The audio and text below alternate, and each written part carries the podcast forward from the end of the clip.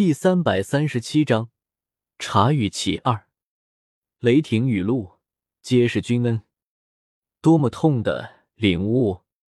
于是，有着西厂少督主轮回经历的唐三，最终也屈服在了白羽薇的执拗之下，老老实实的享受起了帝王般的生活。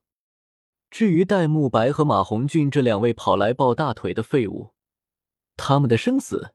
并不被唐三放在心上，机会唐三给过他们了，可是戴沐白和马红俊两个人却错过了自己给予的机会和仁慈。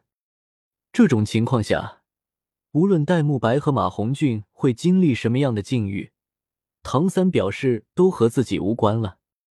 不然的话，看看现在已经成就了天谴骑士，拥有着八十九级魂斗罗级别实力。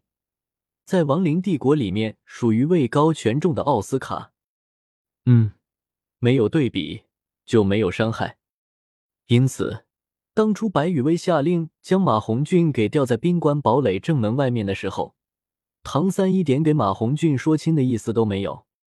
有句话怎么说的来着？本王给你的才是你的，本王不给你的，你不能抢。只不过到了权力高度集中统一的亡灵帝国里面，就变成了本王不给你的，你连想都不能想。话说谁来也是马红俊这个 LSP 米青虫上脑，每次看到那些魅惑女妖的时候，就差整个人都贴。